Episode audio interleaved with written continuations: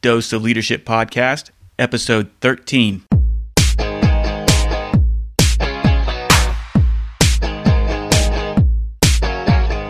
Welcome to another episode of the Dose of Leadership Podcast, the show that brings you inspiring and educational interviews with today's most relevant and motivating leaders. Each episode is dedicated to highlight real life leadership and influence experts who dedicate their lives to the pursuit of the truth, common sense, and courageous leadership. And now, here's your host, Richard Rierson. Well, I'm pleased to have on the show today Jennifer Kahnweiler. She is an international speaker, an executive coach, and an author who specializes in developing and coaching introverted leaders. Her first book, The Introverted, Introverted Leader Building on Your Quiet Strength, has sold over 20,000 copies and has been translated into six languages, including Chinese and, and Spanish. That book was also named a top 20 leadership book on Amazon and a staff pick by CIO Magazine. I'm excited to talk about this. I consider myself an introvert as well. So, Jennifer, how are you today? Oh, Richard, I'm great. I'm great, and I and I'm glad to hear your excitement. That always makes these interviews go well. well, this is the only book, and I've seen it. I've, I've read your blog, and, and it's and it's exciting uh-huh. because again, guys, I consider myself an introvert. I'm very uncomfortable in in big public settings. Even though I am a public speaker, it's kind of a weird dichotomy, right? But I enjoy public speaking. But gosh, you get me uh-huh. in a uh-huh. room like at a Christmas party, I am so uncomfortable. I just want to yeah. be, you know, be by myself and and go into a book. Mm-hmm. So, talk to me about what prompted you to write The Introverted Leader, or why are you so passionate about introverted leadership? Well, there's a number of reasons, uh, Richard, for that. You know, I was motivated. I was working in the field of uh, leadership, HR, those kinds of areas in companies for so long, and I would notice that in the classes that I taught and the coaching that I did that uh, the introverted leaders were really challenged. They were overlooked oftentimes for, for promotions and opportunities and you know, I saw a pattern of this being misunderstood and, and people just didn't understand them. You know, there was a lot of, of uh, bias, I would say even.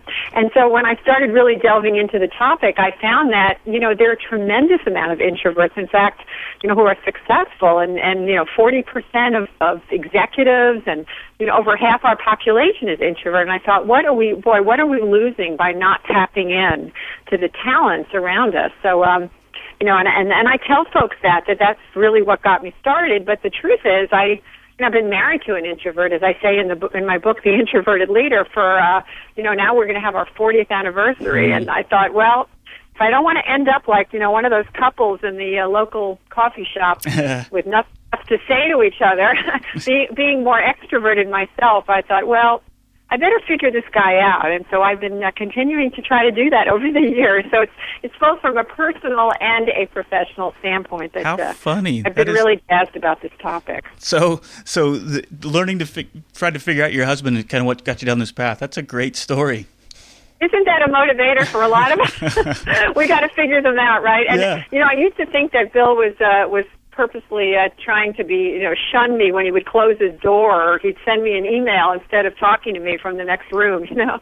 And uh, I started to think early on in our marriage that, oh, well, maybe he's, uh, you know, it's personal. But then I learned that, you know, wow, I figured out that he was an introvert and I learned about the quiet that introverts need, that, you know, the solitude and all those things. And it became less of a judgment and more like, okay, I need to accept this. Yeah. Oh, that's great. And also embrace it, you know. And yeah. so I think that really had translations to the uh, to the business world, where I, you know, I was noticing that when teams would do that, when they would really stop and and bring out the the innies, if you will, on the team, and not see them as something wrong with them, that uh, you know, managers who would really cater to letting their quieter folks, you know, get some time to prepare and these kinds of things that would, you know, play to their strengths then you would see really great results. And uh, that's what we're seeing now as people become more aware of this whole uh, whole area of introversion in the workplace. Yeah, a couple things I want to share with you and see what, what you have to think. You know, personally, I shared with you a little bit in the pre-interview when we were talking here, but early on in the Marine Corps, and I right out of college, I got in as a Marine Corps officer, and we went to a six-month infantry school and it was a competitive school. D- depending on how you do at the end of that six month course, depended about you know, determined what you were going to become in the Marine Corps. You know, go in infantry or a lawyer or wherever you're going to be. In my case, I was a, a pilot, so it's competitive, and, and you judge. Everybody judges themselves. They do peer evaluations, and you do one in that first um, 30 days. So everybody kind of knows each other for three to four weeks. And then you get called in a room and you get read what everybody thinks about you. Very revealing and very kind of painful process. Yeah. And in the beginning, it was funny how everybody who was in the top, say, three to five, were all these larger than life, charismatic extroverts. Mm-hmm. And at the bottom were all the introverts. And so that's where I ended up. It was funny though. At the end of the six months, there was almost a shift. Not there was, you know, there every now and then there's a diamond who has it all, the charismatic, who does lead from the heart and everything else. But there was a shift. A lot of those introverts went up to the top, and a lot of those extroverts went down to the bottom. Have you seen stuff like that before? Yeah, that's really interesting that you say that because I think on first impressions we're more used to, I think, comfortable in our workplaces with the take charge kind of guy, and of course that depends on or gal, I should say, that depends on the workplace that you're in and the culture. But you're absolutely right because really what it's about, Richard, is really results, right? Right. And you know, it's not the the loud, brassy ones necessarily who are going to get them. I think there might be a lot of talk, but not action. You know, I think about the meetings that a lot of us have attended, and you know, you'll find the the ex some of the extroverts who don't have a didn't do a lot of preparation, and they're you know they're kind of blowing a lot of hot air. You know, and the Right, introverts right. will will tell you that, or people will say, well, they didn't really say anything, and this one person who was the quieter one, you know, will speak up towards the end of the meeting and they'll just summarize what's been said or they'll kind of come in with in with this really cogent, you know, penetrating remark that everybody's like sits back and they're like, okay, we didn't need all these words and all this kind of grandstanding, as you say, to express it. So I, I think that's exactly what I've seen in the workplace. What you're describing is, um, you know, it's, it's, it, there's not one way to lead. I think the introverts will tell you that it helps them to shake it up a little bit, to be more expressive. I mean, I think we have to use what works for us, but clearly there is a bias towards, um, as you experience, towards the the louder types, if you will. Yeah, I agree. There's there's all types of leadership. There's there's tons of ways to skin a cat, but I, I agree with you that I've seen, including myself, when, and it's difficult in those meetings when you've got some of those more Type A personalities and and trying to communicate and, and Yeah. get it done. And and um, what's refreshing is that you don't have to necessarily get discouraged. There are ways to to deal with that. So. Um, one thing I was going to mention too is in, I just thought about this example. We did an offsite at, at a company I worked for, and, and all the management staff, you know, and everybody pulls away. They bring in a consultant, and everybody, you know, learns more about themselves. And the first thing that she did, this consultant, she gave us a communication survey, kind of like a Myers Briggs, but just m more simple, right? And um, it was funny. You can tell. In, in, they tell you, you know, be completely honest, and then and it was supposed to highlight your communication, your leadership style. And so there were 10 of us managers, and it was funny when she collected them all, and I was the first one that they put the results up, you know, and I fit in this square. And where I fit was obviously in the more introverted, more quiet. I like to have one on one meetings, I'm more empathetic. And it was funny when you read the questions, though, and even I was drawn towards this, that the you could tell that the answer was this is what I this perceived of what I want to be. This and it was all the charismatic, larger than life figure. And it was funny. And it was funny how when uh, they posted everybody's results up there, everybody said that they were this, you know, extrovert, go getter type A. And what was funny is like not everybody really was. You could tell that's what they wanted to be. And, Yes, and it was funny how we we actually, you know, it was pretty we razzed each other pretty good and we were like you're not that way you're more this way so it just kind of highlights to me how this there's, there's such this draw and this perception that we have to be this big larger than life figure to be a successful leader Well, you know, I think that's true. And the good news about all of the books now and media attention that's coming out about introversion in society and also in the workplace is that I'm finding with my readers, let's say of the introverted leader and with the new book Quiet Influence, people are interested in in it because um, it validates that it's okay to be that way. Yeah. And I, you know, I suspect that as we go on with tests like that and assessments in, in workplaces, um, we may see a shift in people not beating themselves up um, and, and saying it's okay, you know, to be that way. In fact, I have a new assessment I developed for this book called the QIQ, the Quiet Influence Quotient. Right. And what it helps uh, you to do is to figure out, you know, what behaviors are working for me and what are not. So it really breaks it down like that. And I think once we can look at, you know, what's effective and not effective, then we, we don't get into like beating ourselves up. It's, Right. Again, I go back to it's about results. It's Yep. like what, you know, what are you doing to get results? You, um, you mentioned earlier about public speaking, Richard, and you know, interestingly enough, a lot of introverts will tell you that they are they're not totally comfortable, but they have developed a high, much higher comfort level and skill in that area because they've consciously worked at that uh, at that effort, you know, of, of becoming a better speaker because it works for them. They get results and they must do it. Right. So uh, it's really interesting that you mentioned public speaking. Yeah, I love to do it. I mean, it's it's weird. I could never figure it out because, again, I, I go into a a room and I, people I could even know. I can go to a class reunion and I will be so uncomfortable. Yes, yes. But And and that's right. That's the social, and that you'll hear that a lot from introverts. That that thing that probably makes them the most anxious is that networking Yeah. time because you know they're you're not really sure what's going to happen.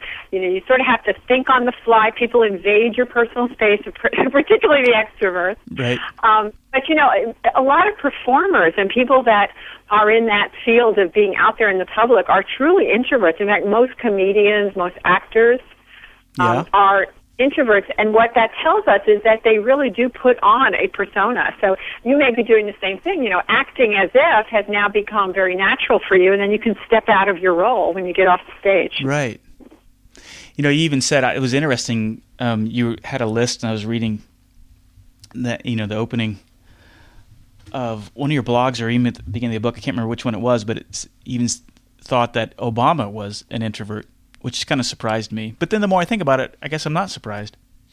Yeah, in fact, you, you know, Richard, I, I think I definitely think he is. I thought so a few years ago when I first wrote my book, um, uh, and and it was funny. I was talking about him in speeches, and then some people said to me, "You know, you really when you talk, you give speeches, you really shouldn't use political figures. you know, it could be very controversial." So I kind of dropped Obama out of there, but I'm so fascinated by him because you know, and also if you look at other presidents, I mean, if you think about you know George Bush and Clinton um, you know, more extroverted Yeah, for sure. Yeah. A young woman the other day in a class that I was teaching on this topic uh, said to me, um, it, we were talking about leaders that people admired.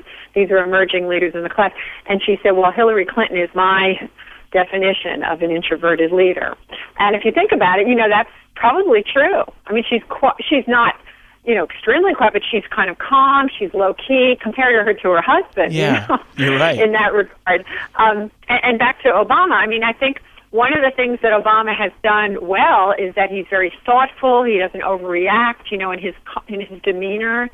Um, and in his countenance, where he's been criticized is uh, in that he has not been uh, socializing and schmoozing. You know, he was even asked that in a press conference recently. Well, you know, do you feel feel now that your daughters are growing up, you're going to get out there and and spend more time on the hill? You know, Right. and uh, I can't remember what his exact answer was, but I didn't get the sense he was going to go out there and start partying. You know, that's just not Yeah. his nature. He's a private, he's a more private person. Yeah. So it's interesting to look at some of our leaders through that lens. Yeah, it is. You know, I think that um, my aha moment, I think, and you reference it in your book too, was when on chapter five on Jim Collins's book Good to Great. I've read that chapter so many times, but that to me um, really kind of encapsulates the the potential for this or how successful an introverted leader can become. And even Yeah. Jim Collins even says in his book he wasn't even looking for that. And just wow, this is kind of when we started looking at these great companies, all the great leaders all shared that kind of self-effacing, but they were very competitive and passionate. But they were competitive and passionate for the results, the company or the people. the results. You know, I had a chance a couple of years ago to uh, meet uh, Jack Welch and his wife Suzy Welch, and I brought that up as I was working on my book, The Introverted Leader. I brought up Jim Collins' book, and I was very pleased to find that. Um, uh, for many of the listeners out there, you know, the nature um, that they describe of the leader being more humble and, you know, not grandstanding, like you were saying. Um, and they sort of poo-pooed the idea. You know, they thought, well, that's not what's going to work in corporate America, and that's not really true. But I really took issue with that, and I and I think if you think about uh, you know Jack Welch, he's the antithesis of an introverted Yeah. leader, right? Yeah. So, uh, and, you know, and, and at GE, where I worked for several years there, and I still do work with them, um, there are many successful introverted leaders. But then again, the culture doesn't always reward it in a company like that. Right. That's interesting that Jack Welch kind of, I mean, I, I guess I'm not surprised, but um, there are tons of examples of successful leadership in introvert. You know, the ones that really stand out for me, you know, the 10 years in the Marine Corps, God, they were just some of the quietest guys you would ever seen. But I Yes. think I think what was what struck or or what was most um, striking was that that you could tell that they were, weren't concerned about themselves. They were so concerned about the people and the mission. And um, Yeah, you know, I was researching this last book, I, I looked at Tim Cook because everybody always talked about, um, you know, Steve Jobs with Apple. And, you know, he also is so opposite. He's a real introvert. You know, and uh, one of the reporters who was profiling him early in his tenure, you know, talked about how um, he listened and he, you know, uh, the reporters were so surprised because they were so used to Jobs' more bombastic personality, you know, and so he would just listen and not push his ideas and then slowly and quietly state what he felt. yeah, And you know, from all from the way things look, you know, Apple's still doing quite well. yes, Um, and you know, he was, by the way, with uh, Steve Jobs for a number of years and playing that balancing role, just like we see um, other companies pairing introverts and extroverts, like, uh, you know, for instance, Mark Zuckerberg being a more quieter, more quiet, you know, sort of introverted leader, and then we have Sheryl Sandberg, who's a more out there person, who's his right hand person, who coaches him and is more the face of the company at times. So it's real interesting to look at uh, through that lens. So, what advice do you have? So here we are. You're sitting in a boardroom, ten to twelve people, a lot of large personalities. How can that introverted leader turn that w- perceived weakness into a strength? How can they overcome, or what what steps can they take? Well, you know, for me, once somebody once said to me, Richard, that the meeting doesn't happen in the meeting. You've probably experienced Yeah. that. Mhm. You know, the meeting happens before the meeting. It happens after the meeting. Correct. So, in my mind, what what introverted leaders do really well, and what I've seen them do in my mind, I would suggest it too to them, is to really focus on that a preparation that they do well, and b focused conversations that can happen to discuss their cause, to understand what objections there are, to make you know to create their position and how they're going to present it in the meeting, um, and to really basically win people over and connect with them outside the meeting. Yeah. Now, you know what I mean? Yes. Exactly. Um, is that what is that what your experience was? Oh yeah, definitely. I mean, I spent most of you know I can can't tell you how many one-on-one conversations I had. Um, a lot of pre-selling and post-selling, I guess, and po- yeah, that that that's the story of my business life, really. Um, so, so, but then again, you do end up in the meeting. So, what do you do then? Um, well, a couple of tips there. I think it's really important to get there early. Yeah. You know, that's counterintuitive for some introverts. They think I'm going to slip in and, you know, I'll sit on those chairs, you know, that are around the table. Yep. we know those, right? Where you kind of just slip in and then you're not part of the action. Well, seating is important. I mean, you want to have those people Definitely. who have the power, um, the chairman, whoever's in charge of it, to have eye contact with you. You want to be within their line of vision. You don't want to be on the second ring. You know, and I find that that's something I have to coach my clients on is is your positioning. And then another thing to do is um, I mentioned it before the meeting, getting there early so you can have low key chats with people before, so you can get to know them. Yeah. Um, and one more tip is to um, be sure to get your comments, if there is an open discussion, get your comments in um, or a comment in early in the meeting. Usually it's the first five minutes, I think I talk about in the Introverted Leader book. And that is that where you get your presence. You you kind of staking your claim by people hearing you. Yeah. And that's quite important because you know how later on it gets harder and harder to in- interject as the meeting goes on. Yeah, that's interesting. You said about the position. One thing that I did, it's related to that. Um, get there early and sit. If it's a most boardroom tables are kind of oval shaped, you know.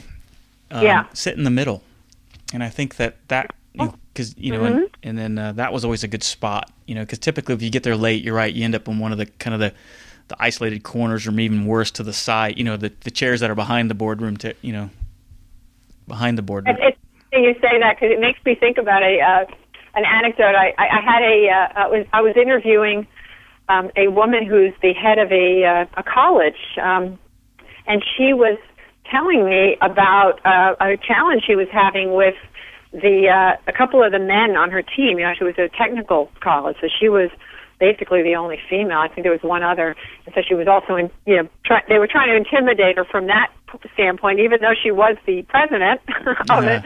So she decided one time to do exactly what you were saying about the positioning, and um, instead of sitting at the head of the table, she faced her most aggressive.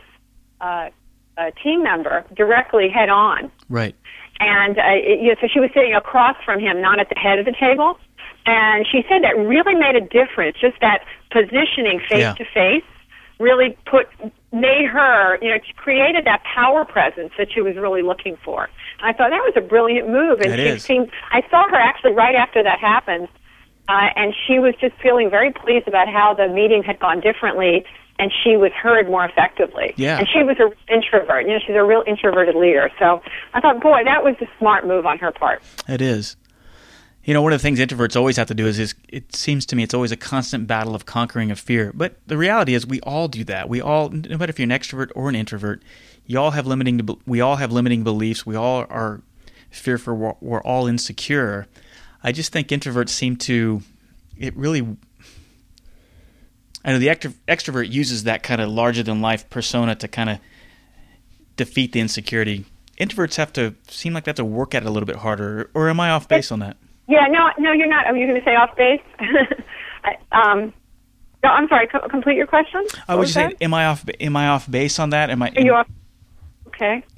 Um, no, I think it's interesting that introverts perceive the extroverts as quite. This is in general. We're just generalizing sure, here, sure. but seem them as uh, seem see them as more confident than they really are. Yeah. I think when you really talk to extroverts, they they have the same insecurities. Yes. Um, but they don't come off that way, and so then the perception is that they're all confident. So I, I don't think we're that different in that way. But I find that um, what happens over time, you know, when you're not using a skill, you're not, let's say, speaking out at a meeting, going back to that one again, or you're not networking, um, or you're not, you know, having face to face time with your boss, after a while, what happens is you do lose confidence around that activity. Yes. Like anything else, you know, it's like a muscle. It gets, it doesn't get used, it becomes weak. And so I find that that can be correlated to lack of confidence.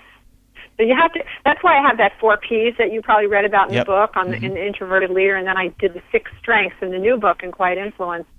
Um, and what the four P's have have to do with is you were you were referencing it some there, Richard. And prepare is the first one. Yep.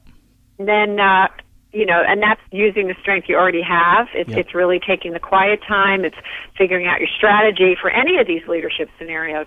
And then the next one is to be in the moment, not to worry about the past or think about the future, but to really be with people when you're there, you know, to be focused on things that are changing so you can go with the flow. Yep. Um, and that really is helpful. And then the one that you were just talking about was like pushing yourself, you know, stretching, getting out of your comfort zone, pushing Yeah. just enough so that you feel it, but not too much. You know, so that you can continually improve, continually get better at, and more comfortable like you've become you know, in these situations. And that leads to practice, continuing to practice. So um, I think with breaking it down that way, it's not so overwhelming. And um, you can just be more comfortable in an extroverted workplace. And my hope is that we're going to dial it down some because this is the time for us to rethink the way we are in our work cultures and not always have to be so aggressive and together in groups. I agree. Give people a chance to chill a little, don't you think? I agree. 100%.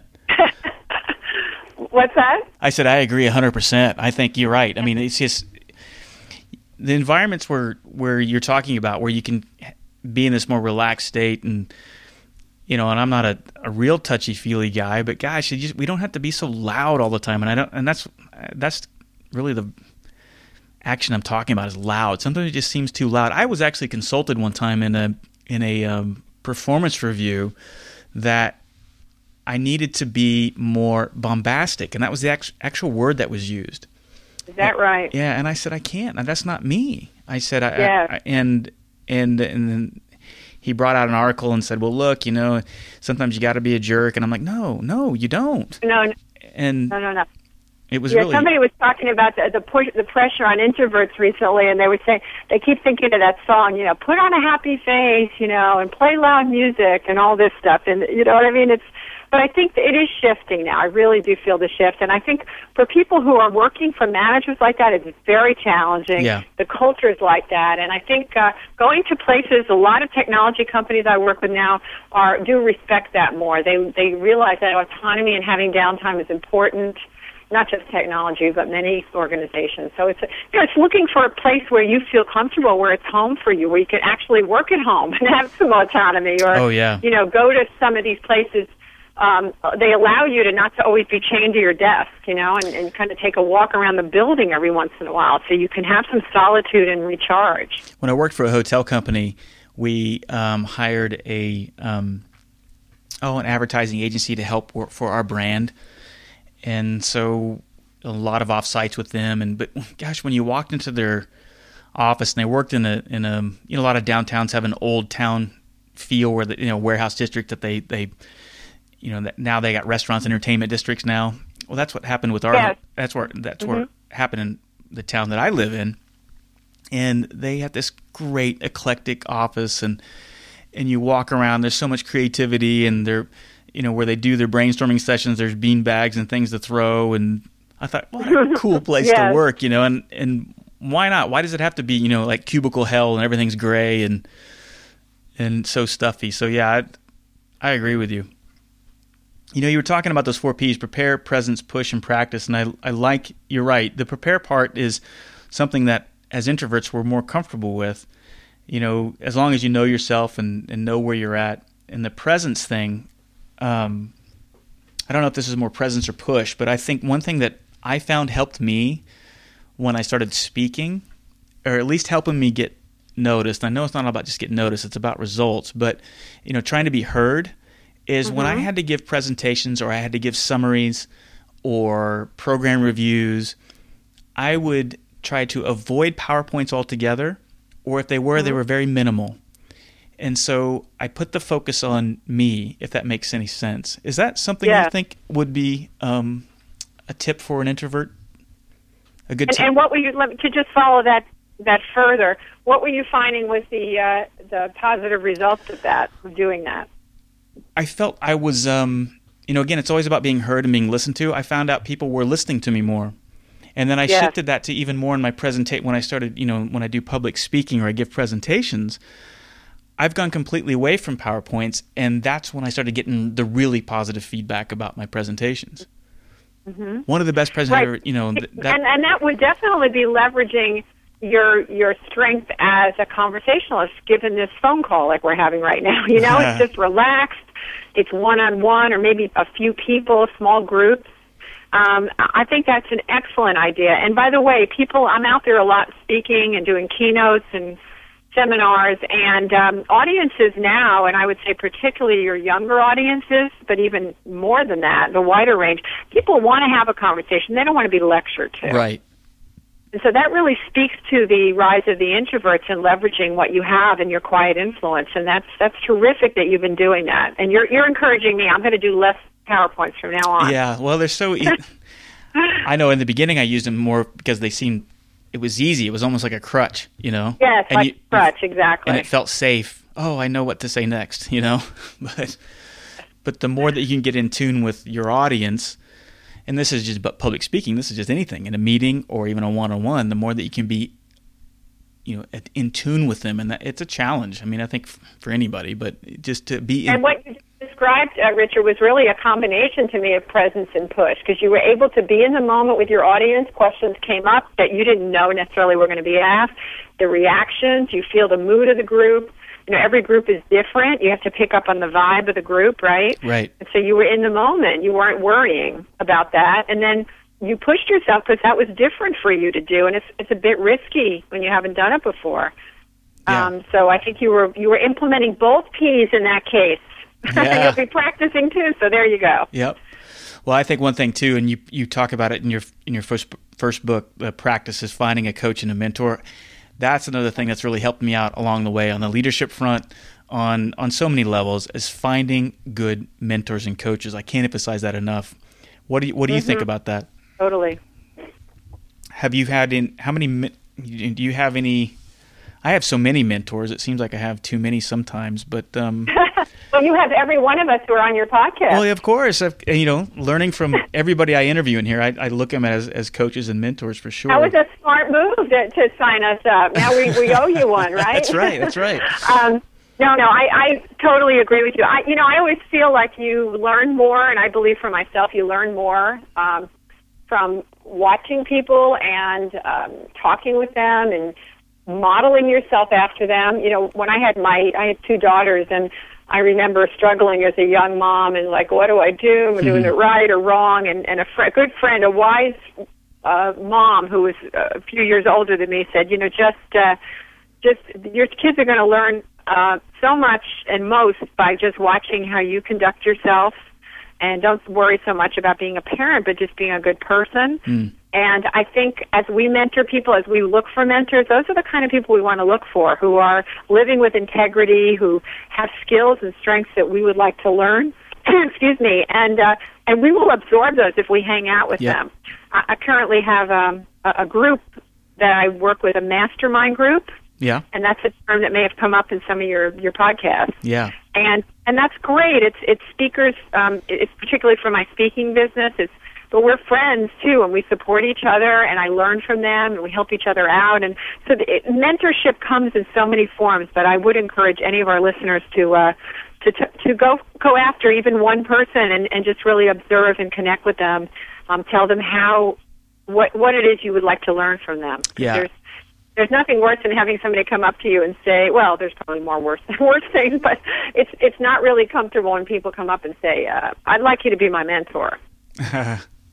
Very vague, and you're right. You're not really sure what to do with that. Right. But if you know, like for instance, I'd like I'd like to really learn how you uh, how you get new clients, or or how do you deal with a, a, a difficult employee. And I know you've done that before. I'd like to learn that from you. Yeah. So mentorship really means learning. Yeah, is, is that what you've experienced Yeah, in, your, absolutely. in your I work think- as well? I, absolutely. I think that if um, you get over the initial fear, like, well, I don't want to bother them. Yeah, you're not going up and asking for their autograph. But I think if you go with a genuine heart and a genuine interest and a genuine need, I know um, I've been completely blown away of how you know people that I never thought I would talk to would say, "Well, yeah, I'll help you out." And Yes. what a great! I mean, and if, and if you flip it around, I mean, they're no different than us. If someone came up to me and asked me, I would be more than happy to, you know. And I think that you know if they're genuine folks that have genuine qualities and, and, and integrity and people you'd want to be around, you'd, and you'd want to emulate. I, you know, that's probably my biggest advice is is don't be afraid to ask that person in a genuine thing. You know, you're not bothering them like paparazzi, but if you genuinely want to learn how to become a better Right. whatever, go for it. You know, some may turn you down, but you'd be surprised. Absolutely. Well, tell me about the new book. What's what's uh, what's the impetus for the new book? What's it about? Well, the new book, I'm very excited. It's coming out April 15th is the launch date. It is available for pre-order now on, on Amazon and most and Barnes & Noble and the channels out there. And it's called Quiet Influence, the Introvert's Guide to Making a Difference. And really the, the big idea of the book is that introverts can be highly effective influencers when, when they use their natural strengths instead of trying to act like extroverts. And so, uh, what I do in the book uh, is I highlight six strengths that I learned from my work with introverts and my research, and I look at how do they leverage those strengths um, to their advantage. So, some of the things we talked about today, like you know, taking quiet time and preparation and you know, focused conversation. I even address in there a chapter on how they use social media to uh, be purposeful and to really uh, get their ideas across. So, how do they make a difference? You know, have some sway, if you will. You know, how do they inspire people and and and do things like that and challenge the status quo? So, those are all um, things that introverts do very well, and I think now is the time for us to listen to that way of doing it. Oh, how exciting! This is definitely going to be on my reading list. It's going to be on my shelf and a resource for me because you know you hit it on there at the very beginning. and one of the mistakes I've made a handful of times is trying. I said, well, I got to be the extrovert, and I failed miserably at that, and it just didn't do anything. And the more that you, you know, nothing good came out of that.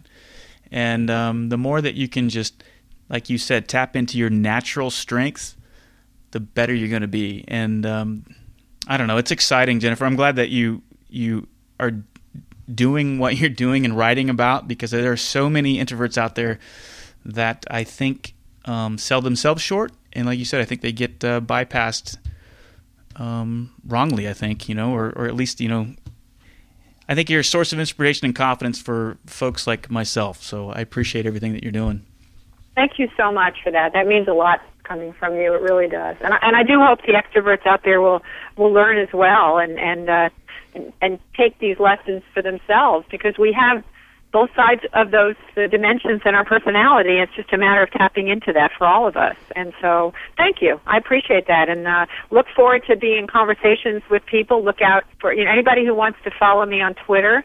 Uh, please do a Jen Kahnweiler. That's J E N N K A H N W E I L E R. And I think you'll be posting some information on the on the podcast. So. Definitely, I'll I'll try to include links where you're at. But like I said, you got any uh, any website that uh, you want to highlight yeah, the new you? website. We're re- we're launching the new website in just a few weeks, but anybody can call. It's Jennifer Kahnweiler.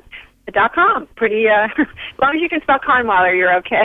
it's uh, E N N I F E R, and then the last name is K A H N W E I L E R dot com, and you'll find resources on there. We also have a um, for the first two months we have a QIQ, Quiet Influence quotient, which comes from the new book, where you can measure uh, the impact in, of your influence and look at ways in which you can address uh, uh, the areas that you're a bit weaker on and use those strengths that you already have. So I'm excited about launching that as well. Lot, lots going on, Richard. Lots of you called it a good time. Well, awesome. well, we'll have we'll have you back on. I'd like to you know have you back in a few months, and we'll see how the new book's doing, and we'll talk about that. Love There's a lot more I'd like I'd to. Love- and I want to applaud you for your efforts in, in, in really focusing in on the lessons of leadership and uh, spreading it far and wide. You're doing a great service. So uh, I'd love to uh, stay in touch with, with you as well as your listeners. Definitely. Well, thank you so much. And uh, Jennifer, thanks for coming on the show today.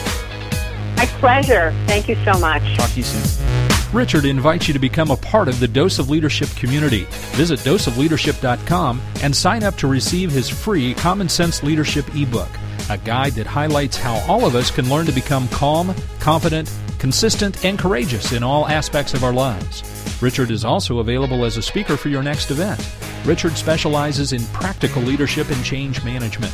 He has a philosophy of inspiring everyone to think and act like a leader, which is based on timeless natural principles and common sense. You can get more info by visiting doseofleadership.com.